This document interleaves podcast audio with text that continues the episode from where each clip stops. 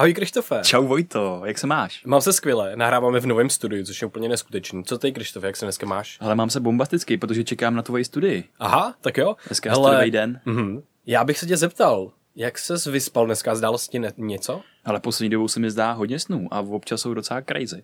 Mm. Že no, jsou takový jako šílený, mm. baví mě a čím víc je zapisuju, tak tím víc si jich pamatuju.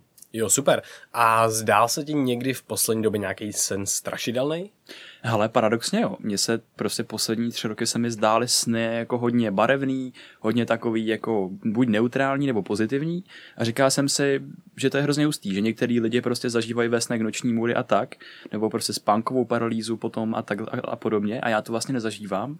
A byl jsem teď překvapený v posledním týdnu, kdy se mi zdály dva, neřekl bych noční můry, ale byly to fakt dva hodně docela jako nechutný sny, že prostě mi z nich nebylo úplně dobře, ale bylo to zajímavý, že jsem byl rád, že si mi tohoto jakoby vlastně může si mi to může zdát, že to bylo takový jakoby něco jiného, no, než normálně. Jo, super. Tak to, jej, super, konečně se můžu něčeho bát a vylekat, eh, pořád jsem ještě člověk. No jasně, něco. to je takový to, hej, mám na čem makat, to je super. Jo, jo. No hele, tak tahle studie je přesně o tom, když cítíme strach ve snu, když máme nějakou, nějaký právě strašidelný sen.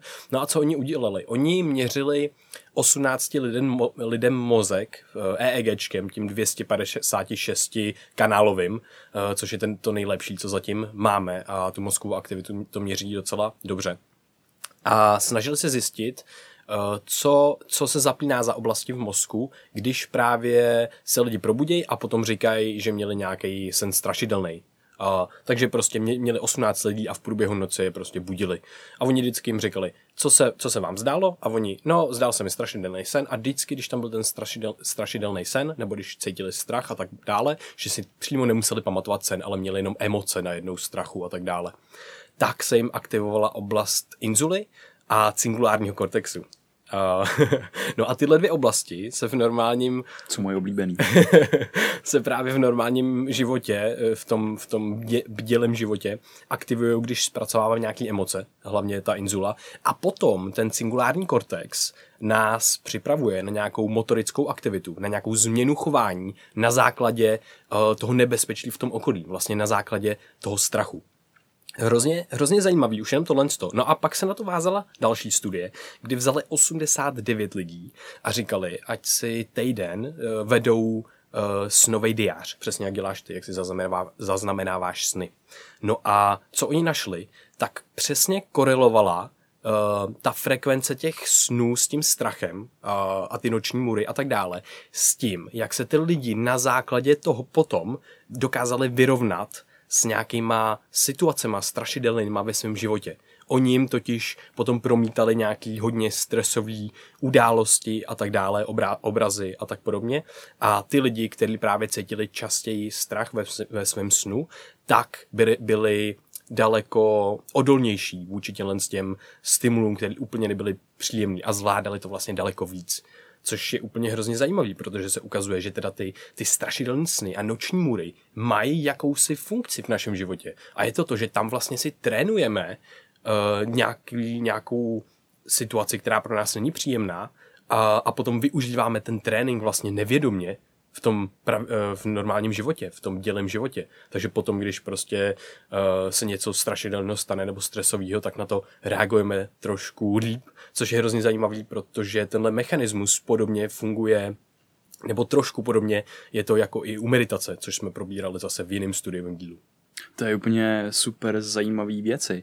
To, že souvisí s tou teorií Matthew, Matthew Volkera, teda je, je to z nějaký jeho knížky, z nějakého jeho povídání, on to udělal asi jako jiná výzkumná skupina, ale je to, souvisí to vlastně s tím, že právě v té REM fázi, že máš různý spánkový cykly, prostě jedna je hluboká, hluboký spánek, kde se ti regeneruje tělo, a pak máš tu REM fázi, což je jako Rapid Eye Movement fáze, kde se ti právě zdají tyhle ty sny, vlastně nejvíc intenzivněji se ti zdají ty sny.